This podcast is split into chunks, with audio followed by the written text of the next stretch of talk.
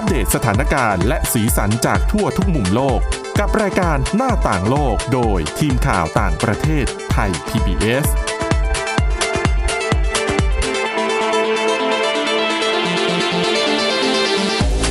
วัสดีค่ะ ต้อนรับคุณผู้ฟังเข้าสู่รายการหน้าต่างโลกนะคะ มาอัปเดตสถานการณ์แล้วก็สีสันจากทั่วทุกมุมโลกกับทีมข่าวต่างประเทศไทย PBS ค่ะ วันนี้อยู่กับคุณวินิษฐาจิตกรีนะคะ แล้วก็ดิฉันทิพย์ตะวันเทระในยพงค์ค่ะ สวัสดีค่ะ ค่ะ สวัสดีค่ะ วันนี้ค่ะ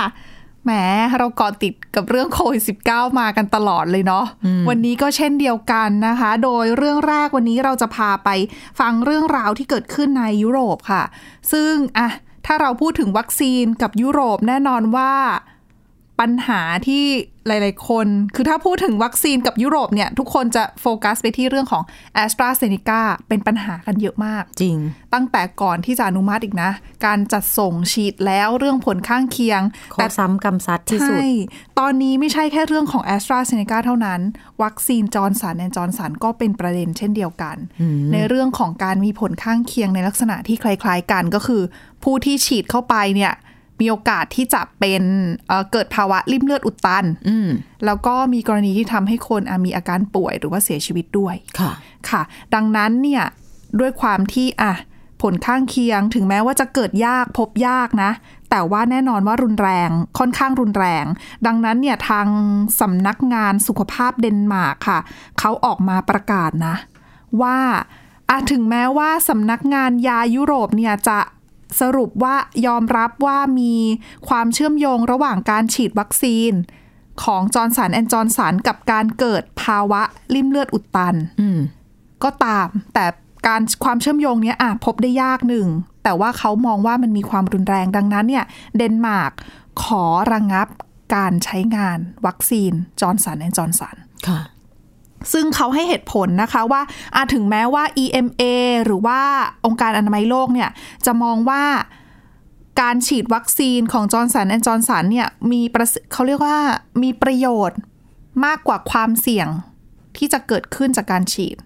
คือฉีดก็ดีกว่าไม่ฉีด ก็เป็นคำเดียวกันกับตอนเกิดกรณีของ AstraZeneca ถูกต้องแต่ว่าสำหรับเดนมาร์กเนี่ย เขาบอกว่าประเมินจากสถานการณ์ การแพร่ระบาดของโควิด -19 ในประเทศแล้ว กับเรื่องของ choice วัคซีนที่เขามีอยู่ในมืออืมปริมาณการฉีดวัคซีนด้วยอ่าดังนั้นเขาคิดรวมปัจจัยเหล่านี้แล้วเนี่ยเขามองว่า การที่เขาฉีด วัคซีนจอห์นสันแอนด์จอห์นสันเนี่ยไม่คุ้มพูดง่าย ๆ พูดง่ายๆก็คือมีทางเลือกมีวัคซีนให้ฉีดคือเยอะใช่เขาบอกว่าเขามีฉีดไฟไปก็เยอะแล้วด้วย เขามีวัคซีนโมเดอร์นาด้วยดังนั้นเนี่ย ไม่เป็นไรไม่ฉีด จอร์นสันในจอร์นสันก็ได้ ใช่ เขาไปฉีดตัวอื่นดีกว่า เขามีวัคซีนทางเลือกมันเกิดอะไรขึ้น เขาก็ไปเลือกใช้ตัวอื่น เขาจะให้เสี่ยงทำไม ถึงจะบอกว่าใช่เสี่ยงน้อยถูกต้องแล้วทำไมต้องเสี่ยง เออเขามองว่าถึงแม้จะเสี่ยงน้อยก็ตามเนี่ย แต่เขามองแล้วว่าความเสี่ยงเนี้ยมันรุนแรงเกินไป แล้วเขามีทางเลือกอื่นหนึ่งสองสถานการณ์เขาก็ไม่ได้น่ากังวลอะไรเท่าไหร่ดังนั้นเนี่ยเอาอยู่ เพราะมันถึงชีวิตไงเพราะใช่คนที่บอกว่าเปอร์เซ็นต์น้อยแต่ว่าพอสุดท้ายเกิอะรุนแรงอะเราก็ไม่รู้ว่ามันจะเกิดกับ กับเราอ๋อหรือกับใคร ดังนั้นเขาก็ play safe อะง่าย ๆ ดังนั้นเดนมาร์กนะคะกลายเป็นชาติแรกของยุโรปแหละ ที่มีการระงับใช้วัคซีน J&J ค่ะ หลังจากก่อนหน้านี้ก็เป็นชาติแรกของยุโรปอีกเหมือนกันที่ระงับใช้วัคซีนของ AstraZeneca คือก่อนหน้านี้เขาก็ระงับไปแล้วนะ คือดังนั้นตอนเนี้ยเดนมาร์กเนี่ยพึ่งอยู่แค่วัคซีนของไฟเซอร์กับโมเดอร์นาซึ่งก็ไม่ได้เดือดร้อนอะไร เพราะว่าประชากรก็ไม่ได้เยอะ ใช่คือเขามองว่าเขาก็ไม่ได้มีปัญหาเรื่องของการคือหลาย ๆ ประเทศก่อนหน้านี้ที่ทำให้ไม่สามารถระงับใช้วัคซีนเจนเจหรือว่าแอสตราเซเนกาได้เนี่ยเป็นเพราะว่าเขามีปัญหาเรื่องของสต็อกวัคซีนไม่พออะอืมแล้ววัคซีนที่มีอยู่ไม่พอฉีดให้ประชากร แล้วประกอบกับสถานการณ์ในประเทศรุนแรง ต้องเร่งฉีดดังนั้นเนี่ยมีอะไรก็ต้องฉีดไปก่อน แต่เดนมาร์กสถานการณ์ดี มีวัคซีนในสต็อก ฉีดพอได้ค่อยๆ จัดการบริหารจัดการไป ดังนั้นเนี่ยไม่มีปัญหาเรื่องการจัดการวัคซีนก็ก็ไม่ต้องใช้ก็ได้ ก็เลยรู้สึกว่าอะโอเคแหละเขามองแต่เขายอมรับนะคะกับการที่ระงับการใช้วัคซีนเจนเจเนี่ยทำให้โครงการฉีดวัคซีนให้กับประชาชนของเขาเนี่ย จะล่าช้าออกไปประมาณ 4 สัปดาห์อืมแต่เขาก็บอกว่า 4 สัปดาห์มันก็รับได้อยู่ แล้วก็ไม่ได้ปิดทางตัวเองด้วยบอกว่าการที่ระงับครั้งเนี้ยไม่ได้หมายความว่าจะไม่ใช้เลยนะ คือเขาบอกว่าถ้าในอนาคตสถานการณ์เปลี่ยน วัคซีนที่มีอยู่ไฟเซอร์โมเดอร์นาเกิดมีปัญหาอะไรขึ้น เขาก็สามารถที่จะปรับแล้วก็เอาแอสตราเซเนกาหรือว่าจอห์นสันแอนด์จอห์นสันเนี่ย มาใช้งานได้เหมือนกัน อยู่ที่ว่าในอนาคตเนี่ยจะเกิดอะไรขึ้น จะประเมินหน้างานอีกทีหนึ่งต่อไป ทุกอย่างที่พูดมาเนี่ยเหมือนตอนที่ประกาศระงับใช้งานแอสตราเซเนกาเป๊ะเลย ก็คือไม่ปิดทางตัวเอง ใช่ แล้วก็ด้วยเหตุผลที่ว่าไม่จำเป็นต้องเสี่ยง ใช่ คือเขาก็มองว่าอะในเมื่อความเสี่ยงมันสูงเกินไป เขาก็ไม่อยากจะแบกรับไง ก็ไปเลือกทางอื่นดีกว่า แล้วก็ค่อยปรับ เอาอีกทีหนึ่ง ซึ่งณปัจจุบันนะคะ หลายคนอาจจะสงสัยว่าเอ๊ะวัคซีนที่มีใช้งานกันอยู่หลาย ๆ ตัวเนี่ย ใช้งานกันกี่ประเทศอะไรยังไงบ้าง ก็มีสรุปมาคร่าว ๆ แค่ 4 ตัวนะคะ มีวัคซีนของไฟเซอร์ตอนนี้ใช้อยู่ 80 ประเทศค่ะโมเดอร์นาใช้อยู่ 40 ประเทศจอห์นสันแอนด์จอห์นสันเนี่ยใช้แค่ 17 ประเทศเท่านั้นเอง แล้วก็แอสตราเซเนกาเนี่ยใช้เยอะสุด 160 ประเทศเพราะว่า เข้าร่วมโครงการโคแวกซ์ขององค์การอนามัยโลกด้วยก็แจกจ่ายไปในประเทศยากจน แล้วก็ประเทศกำลังพัฒนาจำนวนมากก็ฉีดกัน แต่ว่าก็ไม่เยอะนะ คือเทียบสัดส่วนตอนเนี้ยประชากรของโลกที่ได้รับวัคซีนโควิด -19 ไปแล้วเนี่ย มีเป็นพันล้านนะ แต่ว่าแอสตราเซเนกาเขาเจอปัญหาในเรื่องของการผลิตไง ใช่ แล้วก็ล่าช้าไปในเรื่องของนี่ด้วย เรื่องดิ้นเลือดอุดตันเนี่ยอืมก็ชะงักไป แล้วมันไม่ใช่รอบเดียวไงหลาย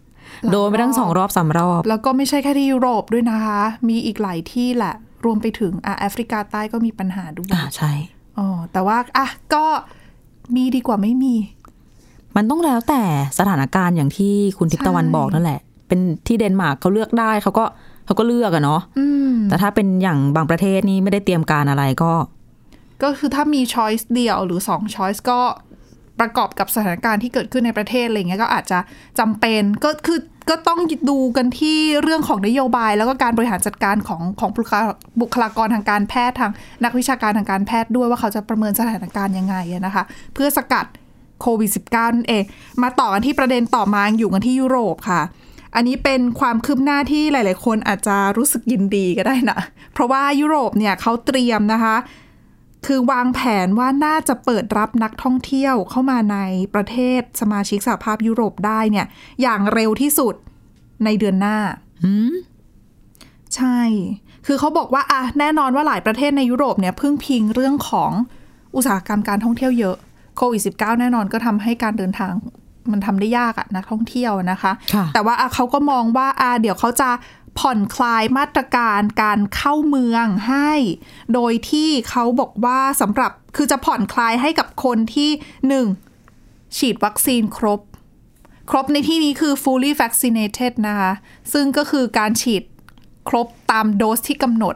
ก็คือ 2 โดส หรือว่าถ้าเป็นวัคซีนเจนเจก็ 1 โดสอืมแล้วก็ทิ้งไป 2 สัปดาห์ บวกระยะเวลาให้ให้ร่างกายสร้างภูมิภูมิกันซะก่อน ใช่ก็คือ fully vaccinated ก็กลุ่มเนี้ยก็จะสามารถเดินทางเข้าไปเที่ยวได้ แล้วก็กลุ่มที่ 2 ก็คือเป็นกลุ่มที่มาจากประเทศที่ไม่ใช่ประเทศเสี่ยง มีการคุมสถานการณ์การแพร่ระบาดได้เป็นอย่างดี ซึ่งเขาก็จะอนุญาตให้เข้าได้เหมือนกัน แต่ว่าทั้งนี้ทั้งนั้นเขาบอกว่าเรื่องของการที่จะให้คนที่ฉีดวัคซีนแล้วเข้าประเทศได้เข้ายุโรปได้เนี่ยเขาจำกัดนะ เหมือนกับหลาย ๆ คนที่กังวลก่อนหน้านี้ว่า ไม่ใช่ว่าคุณจะไปฉีดตัวไหนก็ได้นะ วัคซีนแล้วจะเข้ายุโรปได้ คุณต้องฉีดตัวที่ยุโรปอนุมัติเท่านั้นอืมตอนนี้ยุโรปอนุมัติมีไฟเซอร์นะคะโมเดอร์นา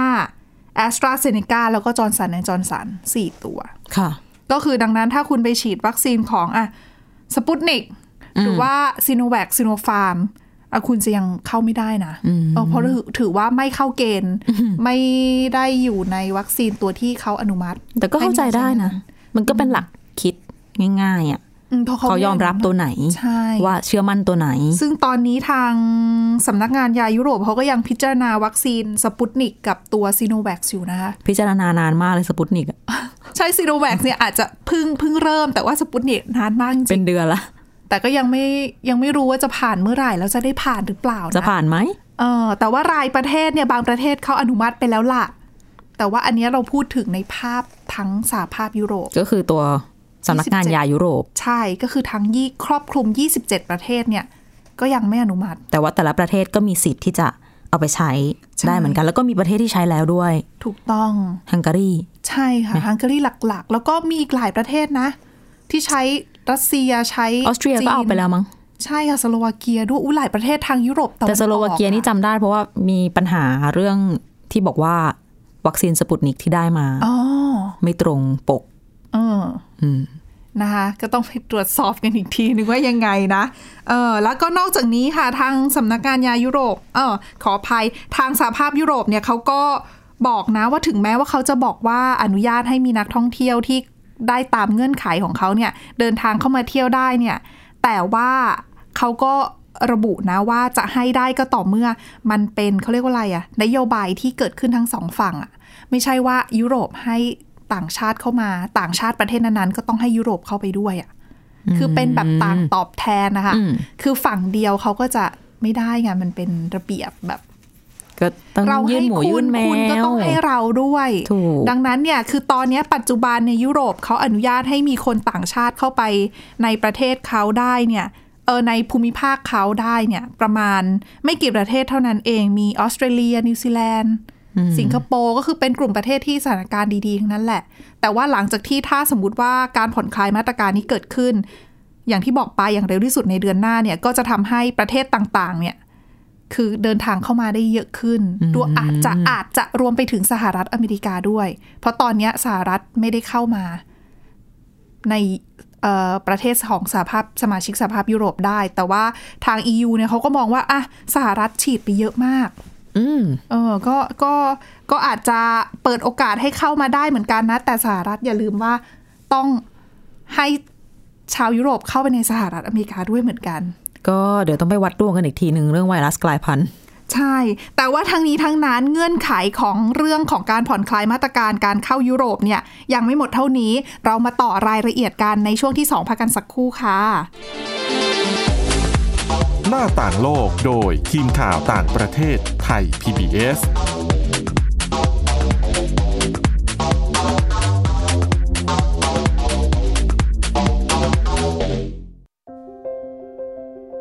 รายการสัญญกรรมความสุข เป็นรายการที่จะทำให้เราเนี่ยมีชีวิตที่มีคุณค่าและมีความสุขมากขึ้น ผู้ฟังจะได้ทราบวิธีหรือว่าได้ฟังเรื่องเล่าที่จะทำให้เรามีความทุกข์น้อยลง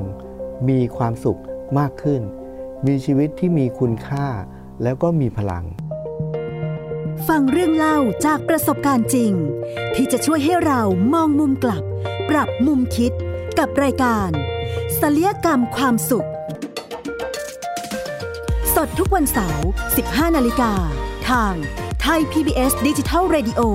เว็บไซต์ www.thaipbspodcast.com และแอปพลิเคชัน Thai PBS Podcast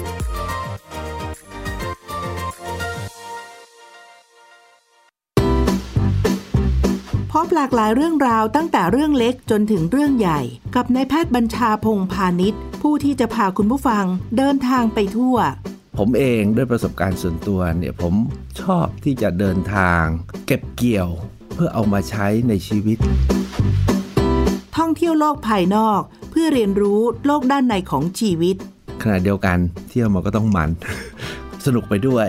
ผ่อนคลายไปด้วย แต่ได้อะไรกลับมาด้วยเที่ ยวมีเรื่องกับหมอบัญชา ทุกวันเสาร์ 15นาฬิกา30นาทีถึง 16นาฬิกาและฟังอีกครั้งวันอาทิตย์ 18นาฬิกา30นาทีถึง 19นาฬิกา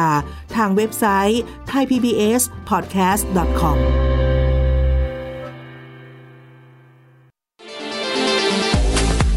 หน้าต่างโลกโดยทีมข่าวต่างประเทศไทย PBS กลับเข้าสู่ช่วงที่ 2 ของรายการหน้าต่างโลกนะคะ มาต่อกันที่เรื่องของสหภาพยุโรปเหมือนกันเรื่องการอนุญาตให้มี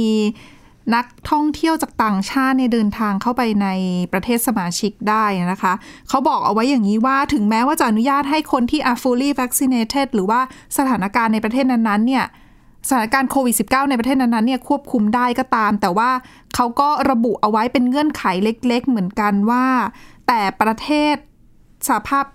ประเทศสมาชิกสหภาพยุโรปเนี่ยสามารถที่จะร้องขอให้นักเดินทางคนนั้นเนี่ยเข้ารับการตรวจโควิด -19 หรือว่าขอให้มีการกักตัวก็ได้เหมือนกันนะ รวมไปถึงเรื่องของการปรับเปลี่ยนข้อจำกัดหรือว่าเงื่อนไขต่างๆ โดยเขาบอกว่าจะมีอาจจะมีการใช้สถานการณ์ที่เรียกว่า emergency break ค่ะก็คือเหมือนกับระงับแบบฉุกเฉินอะคือสำหรับกรณีที่ถ้าประเทศยุโรปนั้นๆเนี่ย เขามองว่าอะสมมุติง่าย ๆ ยกตัวอย่างเป็นประเทศเลย ประเทศไทยได้รับอนุญาตให้เข้ายุโรปได้ใช่ไหมคะแล้วอยู่ๆประเทศไทยเกิดการระบาดของเชื้อกลายพันธุ์อุ้ยไม่ว่าเป็นเชื้อกลายพันธุ์ตัวไหนก็ตาม ไม่ว่าจะเป็นบราซิล อินเดีย แอฟริกาใต้ก็ตาม ถ้าเกิดแบบนั้นขึ้นเนี่ยสมาชิกในสหภาพยุโรปสามารถที่จะใช้เงื่อนไข emergency break กับประเทศไทยได้ แต่เบรกเออหยุดคืไว้ก่อนะคุณอย่าพึ่งนะ คุณถึงแม้คุณจะฉีดวัคซีนแล้ว คุณก็เข้าไม่ได้นะไม่ให้เข้าค่ะก็ทำได้เหมือนกันดังนั้น แต่ละประเทศนโยบายต่างๆ ที่เขาใช้เนี่ย ดูแล้วก็ยังเปิดช่องให้กับประเทศของตัวเองในการควบคุมสถานการณ์ของตัวเองอยู่เหมือนกัน ใช่แหละไม่เพราะว่าน้อยคุณจะไปรับผิดชอบชีวิตคนในประเทศเขาทุกประเทศได้ยังไงไหวเศรษฐกิจเขาอีก ใช่ใช่ไหมเขาก็ต้องระมัดระเรียกว่าระมัดระวังเป็นพิเศษจะทำอะไรออกนโยบายอะไร คิดเผื่อตัวเองเอาไว้ตลอดอะอืมอ่าอะถือว่ารอบคอบใช่ค่ะ เรื่องต่อมาที่เราจะมาเล่ากันให้ฟังเป็นเรื่องของประเทศใกล้ตัวเราอยู่ในอาเซียนนั่นแหละนั่นคือสิงคโปร์นะคะคือ ถ้ามองว่าประเทศไหนในอาเซียนรับมือกับโควิด -19 ได้ได้เป็นอย่างดี ก็ต้องที่นี่แหละ ใช่หลาย ๆ คนก็จะนึกถึงที่นี่แหละนะคะ สิงคโปร์นั่นเอง ถึงสัปดาห์นี้จะมีตัวเลขเพิ่มอืมอืมแต่ว่าเมื่อสัปดาห์ที่แล้วเนี่ย สิงคโปร์เพิ่งจะแซงหน้านิวซีแลนด์กลายเป็นประเทศที่แข็งแกร่งและฟื้นตัวจากวิกฤตโควิด -19 ได้เป็นอันดับหนึ่งของโลก อันนี้เป็นสถิติตามการจัดอันดับของ Bloomberg นะคะ ชื่อว่า Bloomberg COVID Resilience Ranking ไม่ใช่แค่การรับมืออย่างเดียวนะ คือมันรวมถึงการฟื้นตัว แล้วก็สภาวะความเป็นอยู่ หลังจากไปเจอกับโรคระบาดด้วยค่ะแล้วก็บูมเบิร์กเขาก็ให้เหตุผลว่า ที่สิงคโปร์อะแซงหน้านิวซีแลนด์ขึ้นมาได้เนี่ย ก็เพราะโครงการฉีดวัคซีน ที่ฉีดให้ประชาชนได้อย่างรวดเร็ว แล้วก็มีประสิทธิภาพมากกว่า ทีนี้สำนักข่าว BBC เขาก็เลยไปสัมภาษณ์คนสิงคโปร์มา แล้วก็รวบรวมมาว่า ชีวิตใน ประเทศที่ได้ชื่อว่าฝ่าวิกฤตโควิด -19 ได้ดีที่สุดในโลกเนี่ยมันเป็นยังไงอ๋อออืมเขาก็เล่าให้ฟังรวบรวมมา หลายความเห็นจากหลายคนนะคะ เช่นอะถามว่าชีวิตปกติไหม ก็เกือบปกติแล้วนะ แต่ถ้าถามคนที่เขาอยู่ ถามว่านี่มันเพอร์เฟกไหม มันดีสมบูรณ์แบบหรือยังเขาก็บอกว่า ก็ไม่เชิง คือต้องย้อนไปก่อนหน้านี้หลายเดือนก่อนเนี่ย หลายเดือนตลอดหลายเดือนที่ผ่านมา แทบจะไม่ได้มีผู้ติดเชื้อเพิ่ม สักเท่าไหร่ จะมีระบาดแบบเป็นคลัสเตอร์เนาะเป็นกลุ่มย่อยๆ อย่างที่เรามีแล้วได้ก็ยินข่าวควบคุมได้ ใช่ แต่แบบหอพักแรงงานที่มีอีกรอบนึงขึ้นมาอย่างเงี้ยแล้วพอระบาดแต่ละที่เนี่ย ทางการก็เข้าไปควบคุม จัดการได้ทันที เสร็จตั้งต้องบอกว่าตั้งแต่ล็อกดาวน์สองเดือนไปเมื่อต้นปีที่แล้ว สิงคโปร์เนี่ยไม่ได้ต้องล็อกดาวน์อีกเลย ชีวิตเกือบจะปกติ เกือบจะปกติยังไง นัด เพื่อน นัดครอบครัว ไปกินข้าวนอกบ้านได้อืมแต่ก็ยังห้ามเกินแปดคนอยู่แหมแต่บ้านเราก่อนหน้านี้ก็ทำได้เหมือนกันนะ อืม ก็จริงอ๋อแต่เราโชคดีมานานไงนะตอนนี้หมดโชค เสร็จ ไปไหนมาไหนก็ยังต้องใส่หน้ากากอนามัยอยู่ อยู่กลางแจ้งอยู่นอกอาคาร ก็ยังควรจะต้องใส่อยู่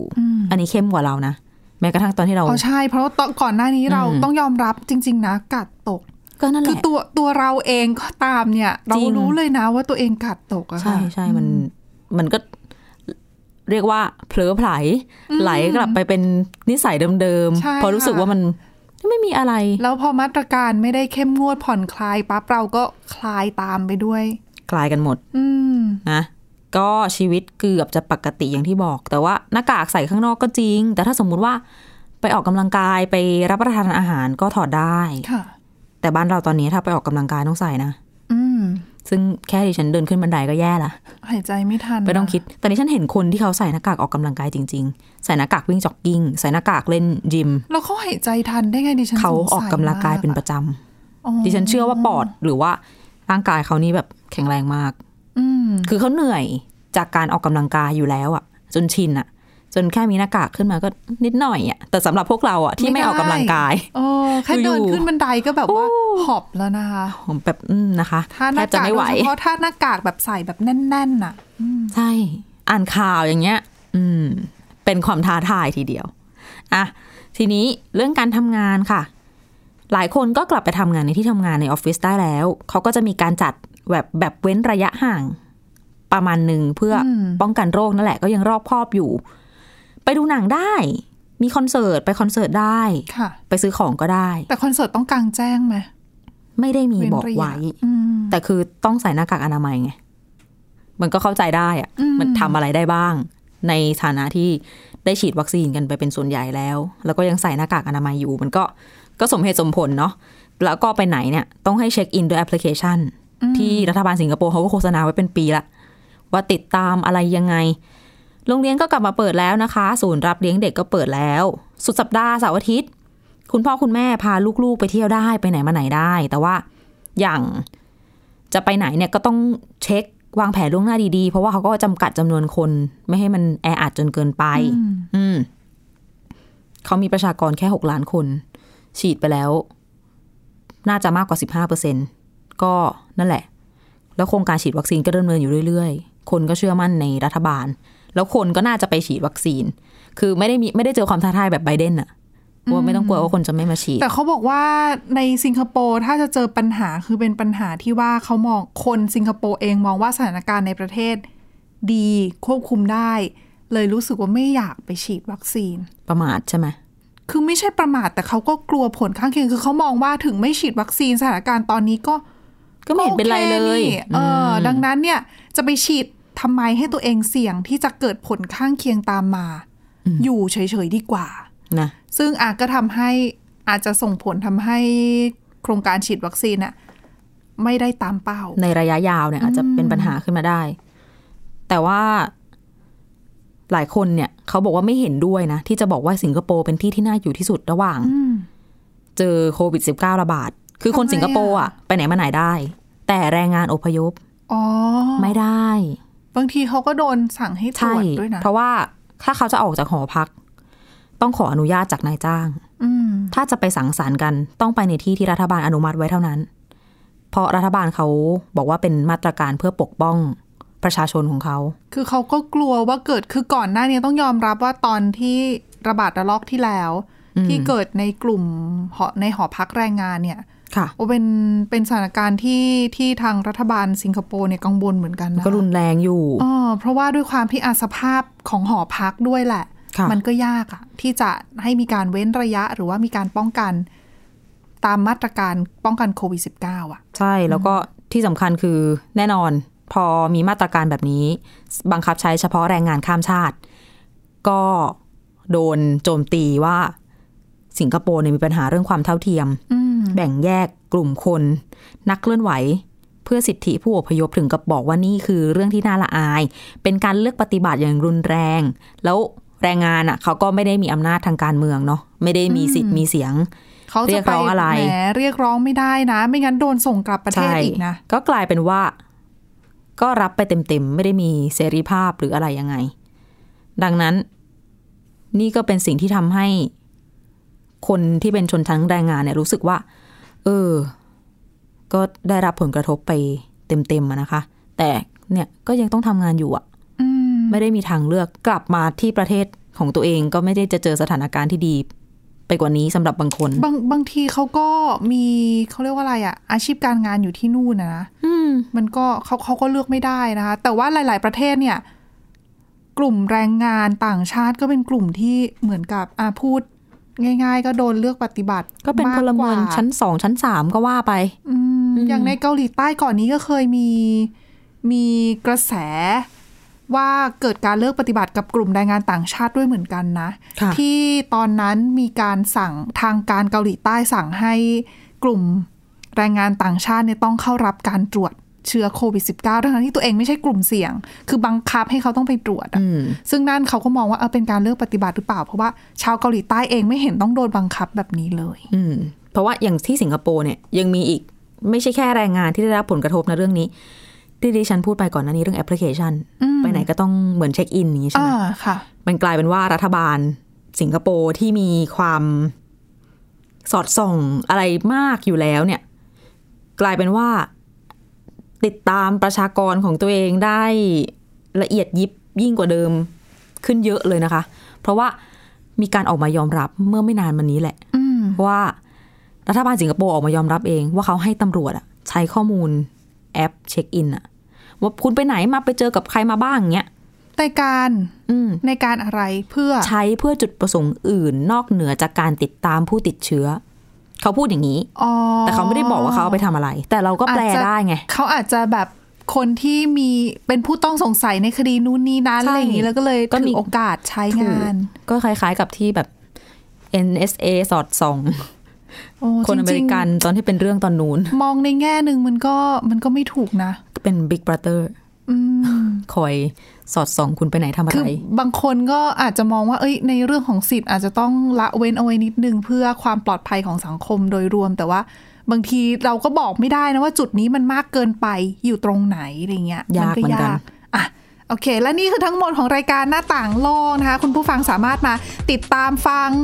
รายการของเรานะคะ ไม่ว่าจะเป็นเรื่องของอัปเดตสถานการณ์แล้วก็สีสันจากทั่วทุกมุมโลกได้นะคะ ก็พบกันทุกวันจันทร์ถึงวันศุกร์เลยค่ะ สามารถฟังรายการได้ที่ www.thaipbspodcast.com นะคะ หรือฟังผ่านพอดแคสต์ได้ทุกช่องทางค้นหาคำว่าหน้าต่างโลกค่ะ วันนี้พวกเราแล้วก็ทีมงานลาไปก่อนนะคะ สวัสดีค่ะ สวัสดีค่ะ Thai PBS podcast. View the world via the voice.